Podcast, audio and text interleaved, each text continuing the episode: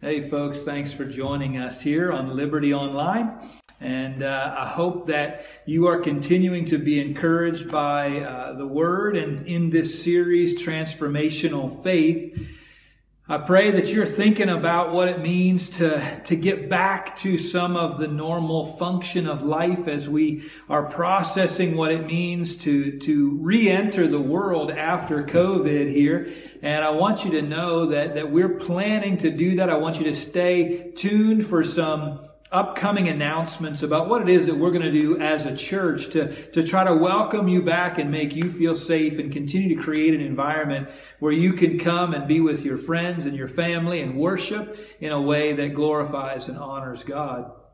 If you're interested right now in something that you could be doing for our community, uh, we still can use some cookies, some cereal bars, you know, breakfast bars, those Nutri-Grain-esque fruit bars, things like that, as well as ramen noodles. We will be distributing those twice a month uh, by partnering with Backyard Ministries. So if you're interested in helping us out with that, I'd love to, to come in to the, see the airlock here at the church full someday because of your faithfulness and generosity.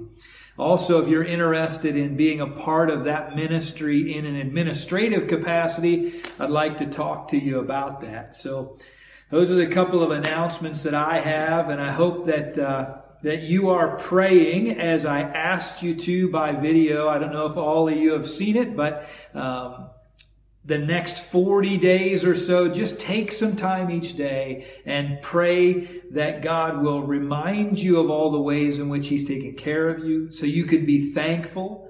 And also be praying about what it is that God would have you to do as you look into the coming months and years of your life, how you can be impacting uh, the world for Jesus.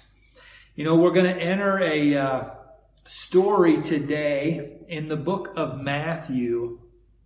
And it's a transformation that is, again, an instant one, kind of like Saul into Paul was a couple of weeks ago.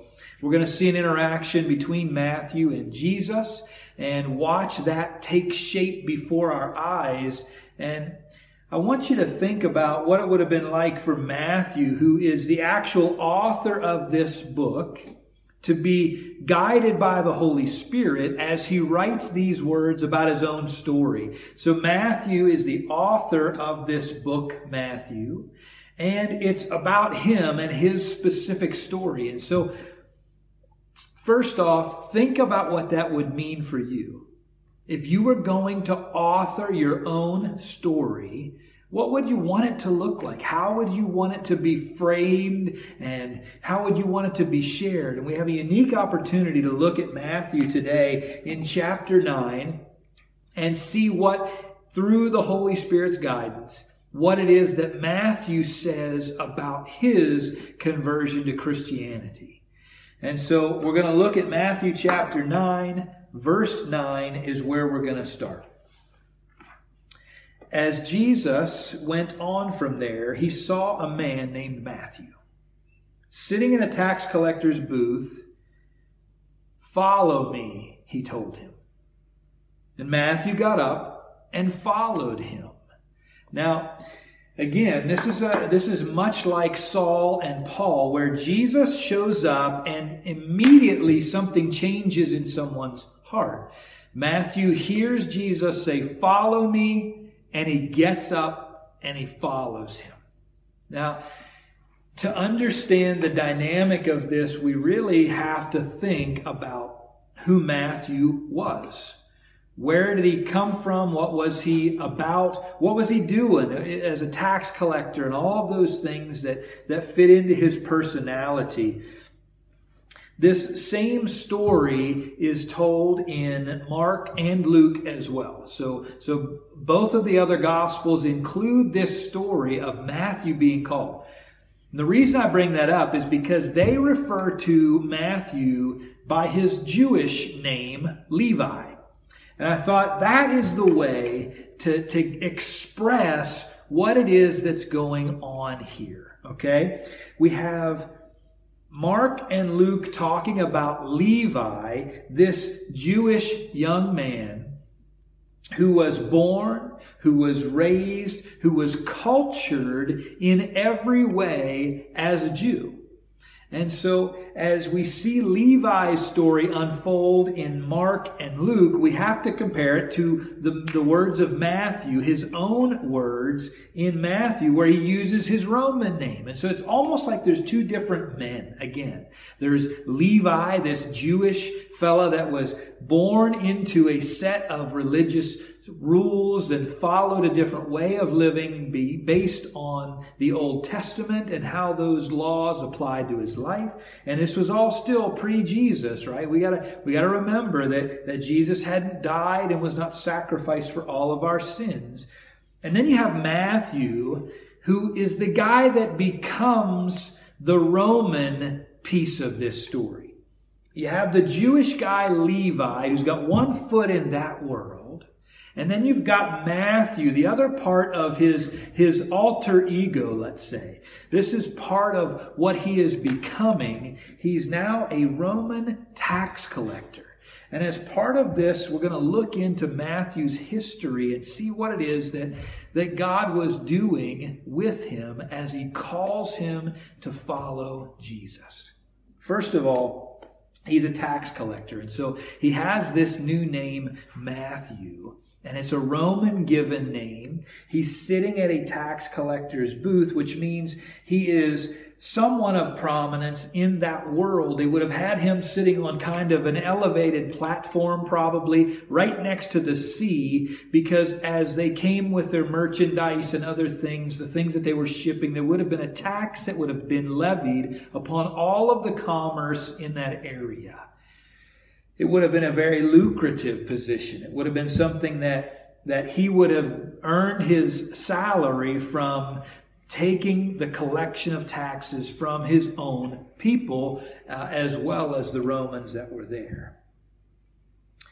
He would have been uh, excommunicated. It, a lot of folks believe that inside of the Roman culture, if, if you... Uh, became a part of the Roman culture, your Jewish culture would then excommunicate you. You wouldn't be able to go into the temple. You wouldn't be able to sacrifice. You wouldn't be able to do those things that kept with your heritage. And so you see this picture of a guy, remember, Levi, the Jewish guy, and Matthew, the Roman guy, and they're going to be at odds inside of, of Matthew's lifestyle.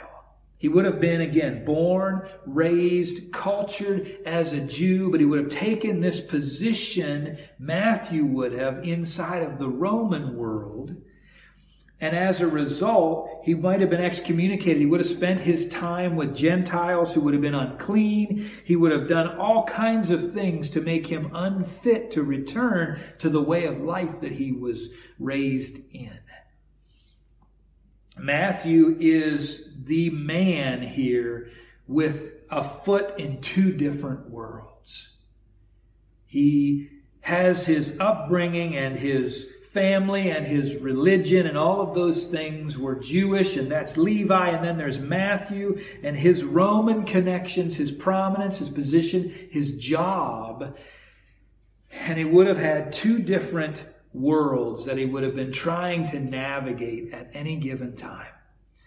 I don't know about you, but, but it's difficult enough for me to try to stay focused in one world that I'm in, let alone if my, if my life had been divided into two, two halves. And, and some of that we've faced this past year, right?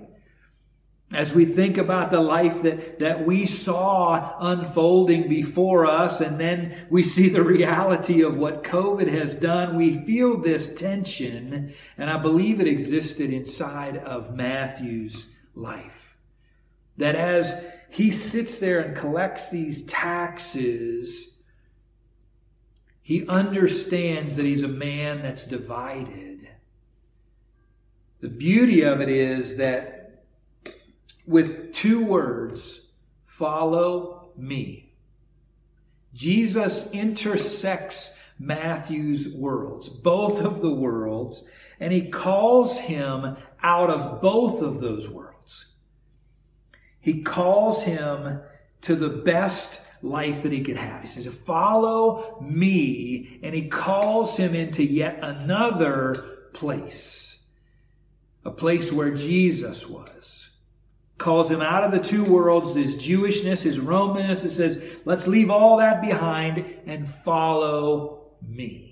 Leave your tradition, leave your, your instincts, leave your upbringing, leave all of those things behind. Leave your job, leave your wealth, leave your prominence. Those worlds don't mean as much as following me. As Matthew sits at this table, I'm sure that, that he kind of knew who Jesus was. He would have been a man that would have been around town and involved in different things. And, and Matthew hears those words, follow me, as Jesus calls him into a world that was going to be focused on eternal value. Not on the temporal world of sacrificial systems and religion, and not on the temporal world that was based in my position, my income, my, my place in society. No, Jesus called Matthew out of those things into a much more valuable place, one that had eternal value. Matthew gives up his heritage. He gives up his position. He gives up his place inside of the Jewish community, and he gives up his Roman position as well, all in an instant to follow Jesus. In verse ten, we see that not only did Matthew follow him, but, but instantly in one verse, we, we see that, that Jesus is now having dinner at Matthew's house. So Matthew's whole world now is Jesus. He's opened himself up to be used by Jesus. Matthew chapter nine, verses ten and eleven. While Jesus was having dinner at Matthew's house, many tax collectors and sinners came and ate with him and his disciples. When the Pharisees saw this, they asked his disciples, why does your teacher eat with tax collectors and sinners? So let's unpack this a little bit first, okay? Matthew, again, a man in two totally different worlds, his Jewishness, his Romanness, all of those things. Jesus says, follow me. And now Matthew opens his home because Matthew had unique access to a lot of people. Matthew was a guy that knew a lot of people, and a lot of people knew him. And, and as Jesus called him into that world of eternal value, Matthew said, folks, you got to see this. This is something that, that I can't explain. You need to listen to who Jesus is. I'm following him. And so he opens his home, and a lot of people show up, and it's about life change. It's about his specific life change. He would have left behind, again, the religious trappings of, of Judaism, but he also would have left behind the lucrative income that he had through being a tax collector. And so all of the people that knew Matthew now were interested in this change that Matthew was undergoing. So Matthew opens his home and he invites these folks. And so I'm going to take both of these these names as the Pharisees use them and as it's used inside of this. There's tax collectors and there's sinners. And then there's the third group, the Pharisees. I want to articulate a little bit about who was in this room that Matthew had followed Jesus for eternal value and invited tax collectors, sinners, and Pharisees into his home specifically to be with Jesus. Now, tax collectors um, would have meant that, that they were stuck. They were a people that without a country in a lot of ways. Yes, they were, they were inside the Roman camp because they had a job with Rome and they were probably secure, but they weren't Roman necessarily. And they weren't Jewish anymore because the Jews would have turned their back on them and excommunicated them. And so these other tax collectors that, that Matthew invites would have felt the same tension in a lot of ways that Matthew had, that that they had been living their life for a temporary reason. The only reason you would have become a tax collector is because you could make a lot of money by overcharging people on their taxes and profiting what you didn't have to put back into the government. So Matthew and these other tax collectors would have been lining their pockets basically by stealing from people. They would have been doing this for who knows how long. And they were kind of, a, a, like I said, a man without a country. They didn't really belong in any of these worlds. People knew exactly what they were about, but you couldn't do much about it at the time. You either paid the tax or you didn't.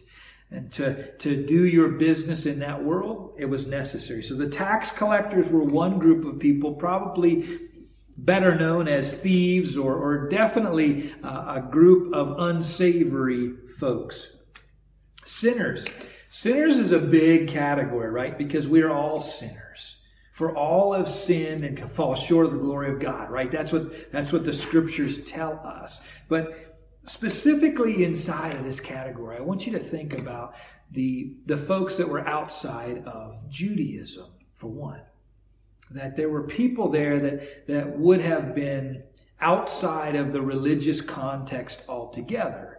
They would have been Gentiles. It would have been maybe Roman citizens, people from the town that they were in in this moment, near Capernaum, uh, near the Sea of Galilee. They would have been Gentiles. It would have been people like you and me that, that didn't know anything about Judaism, hadn't been born Jewish, and, and had lived their life maybe without any context of religion at all.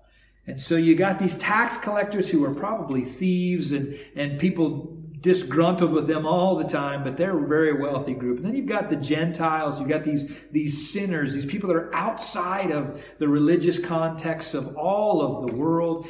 Um, they wouldn't have even known much about what Jesus was doing there even. They probably would have been unattached to him uh, in a lot of ways. It would have been a lot like us until we find ourselves Uh, brought in by the message of Paul into this. And then there's the third group that is here as well, which is funny to me that the Pharisees are there, because I'm not sure that Matthew invited them. My guess is that they were following Jesus as they always did, looking for a way to trap him, trying to pin him down, get him to say something that they could harm him for. And so the Pharisees show up, and these are the religiously affiliated people of the day. If you're looking for the high-ranking official inside of the church at this moment, this would be the Pharisees. They'd be the church folks. And so you've got this really broad spectrum of people. And the uniqueness of this situation to me is that, that Matthew brings all of them to his house somehow. Again, I don't know that the Pharisees were invited, but, but, but Jesus wanted them there anyway. And so you've got these tax collectors, the thieves, the, the miscreants, and then you've got the sinners, these people that are outside of religious context at all. And then you've got the church folks. All of these people sitting together in Matthew's house, and all Matthew wants is for everyone to meet Jesus. That's what he's about. Remember, he's sitting in a tax collecting booth in the middle of this area, collecting his livelihood, a very lucrative one, and Jesus just says, "Follow me." And the word says, he got up and he followed him. Jesus had impacted Matthew's life in that one moment so much so that, that Matthew thought it was going to be that way for everybody that Jesus met. That if they can just meet Jesus. So he, he opens his home and he has Jesus come in, and you've got these tax collectors, sinners, Pharisees. You've got all these folks that, that Matthew wants to meet Jesus. The religious folks, though, want to want to know why. They want to know why Jesus is here. Why are we? Why is Jesus eating with these unclean people? Because as a religious faction, we wouldn't dare join this group of people, the tax collectors and the sinners. And yet Matthew and Jesus puts the tax collectors, the sinners, and the Pharisees all together. That's why this, this story is so impactful. Because when Jesus explains this, this why do your te- why does your teacher eat with tax collectors and sinners, he's talking to the Pharisees as well. Because they may have thought they were okay, and Jesus wanted to kind of say, you're not okay, because your hearts are far from me. Matthew chapter nine, verses twelve and thirteen. The stage is set, room full of people for Jesus to meet. And he hears the question, right? Why does your teacher eat with tax collectors and sinners? And on hearing this, Jesus said, it is not the healthy who need a doctor, but the sick. But go and learn what this means. I desire mercy, not sacrifice. For I have come to call the right, for I have not come to call the righteous, but the sinners. The Pharisees would have been asking the question, but everybody in the room would have been paying attention, because that's why Matthew invited them, right? Matthew wanted them all to hear the words of Jesus. And he tells them very plainly that there are some sick people in our world. That there are some people that, that are lost in our world. They're not healthy, right? Doesn't mean that they're, that they're unrepairable or untreatable or unreachable. They're just lost. They don't have any bearings. And especially inside of what has gone on in our world lately, you have come across some folks, I'm sure, that, that just seem to not have any bearings. They don't know where what's going on. And he says specifically that the healthy don't need a doctor, but the sick. And the sick and the lost in our world are chasing the world. In a manner of speaking, they're, they're chasing what Matthew was, whether it would be the religious systems inside of his Jewish-born heritage, or whether it would have been the lucrative career inside of the Roman society. These lost people, Matthew knew he was one of them. Just a, a, a moment ago, he was sitting at a table in Capernaum, bringing in the money, foot in two different worlds, but he was strained and he was lost. He had lost all, really, all identity. And Jesus just says, follow me. And he makes it clean. It's about me is what he's saying. Inviting him into health, uh, allowing him to see that, that you can't be uh, righteous on your own, and you cannot take care of your own self enough financially to prevent things from happening to you. You need salvation. Now, as I thought about this specifically, the body, the bride, the church, to me, is a picture of this. It's something that we need to really wrestle with.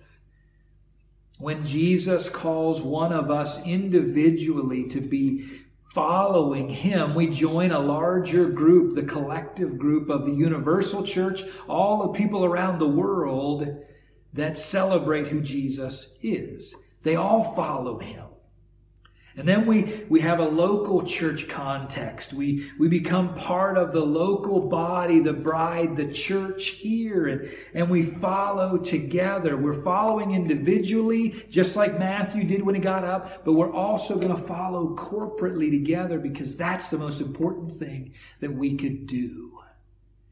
Matthew wanted everybody to hear what he heard in Jesus' voice. That there are people who need to hear who Jesus is. Now,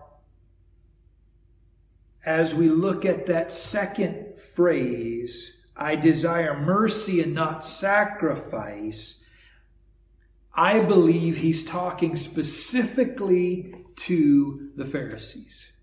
That he has turned his attention, like, you need to go study this. You need to go back to the book of Hosea, which he's quoting, and, and look at what it meant to have mercy as opposed to sacrifice.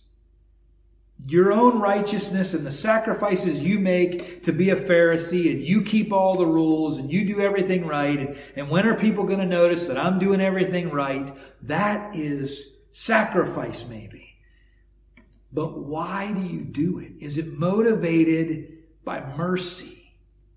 Do you understand that, that there's a world out there that needs mercy? He's looking at these Pharisees and saying, I desire you to have mercy on people. Invite them into a relationship with God.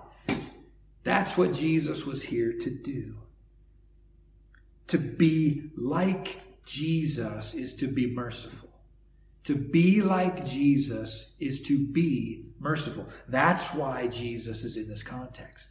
He's showing mercy to people that are not well, that need help, that need health and vitality to return to their life. Jesus is there to extend mercy. He's not there to judge them. Sacrifice is the going through the motions and acting righteous. If Jesus were to walk around and, and just be the perfect person that he was without mercy, it wouldn't have done any good. That was the difference that Matthew heard.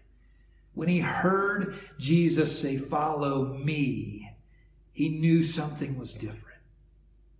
That Jesus had something for him and had something for our whole world. And so Matthew fills his house full of tax collectors, sinners, Pharisees, all of them, to hear this message that I desire mercy, not sacrifice. And how do we apply what it is God is doing in our lives? Not, not to tell other people how right we are, but to say, man, can you believe how merciful my God is in my life?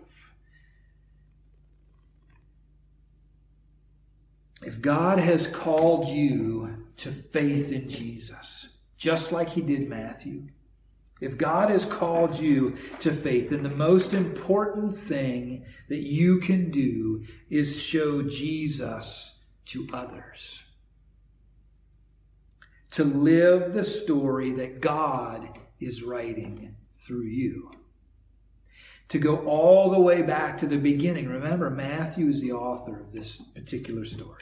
I could have looked in Mark and Luke, and, and we, we would have seen their stories paralleled almost exactly this.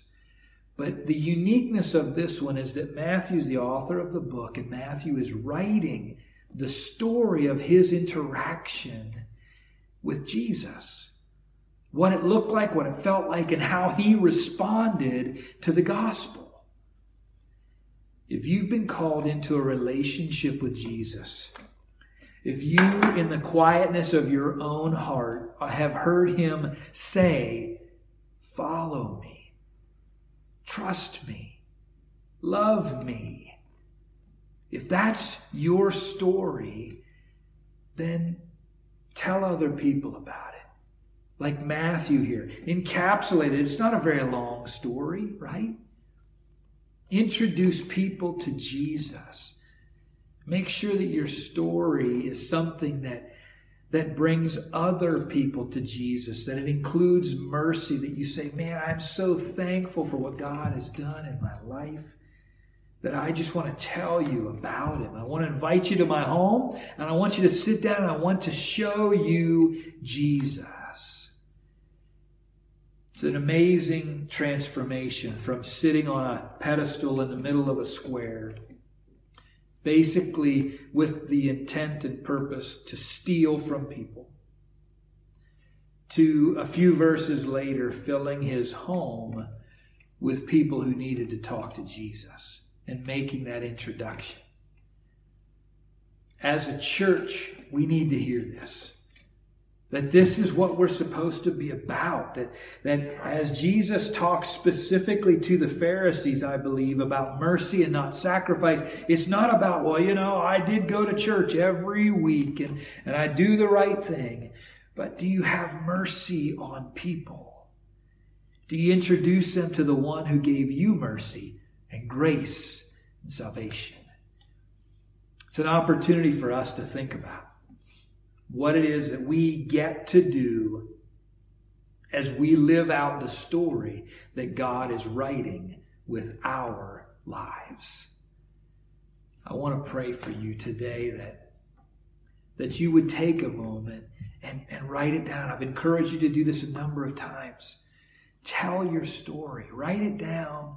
Invite somebody over to your house that you care about and just tell them about the mercy of God. Father, you have been so good to us. Even in the midst of all of these trying times and these painful moments that have been brought about by the pandemic, I know that you have done things that that have opened our hearts in a new and different way, and, and you've shown your mercy in a, in a different way to our world as you've held back what this could have looked like. Lord, I pray that, that like Matthew, we would, we would listen to your voice, that we would hear that voice say, follow me. That as we've come to faith in you, I pray that we would listen well and that we would write our story down, that we would live out that story that you are writing with my life. Lord, I pray that you would draw others closer to you as a result of us as a church understanding how to do this in a way that glorifies and honors you in such a divided world. Lord, I pray for what this story can do to impact hearts and minds for generations. Lord, thank you for including it in your word. In Jesus' name, amen.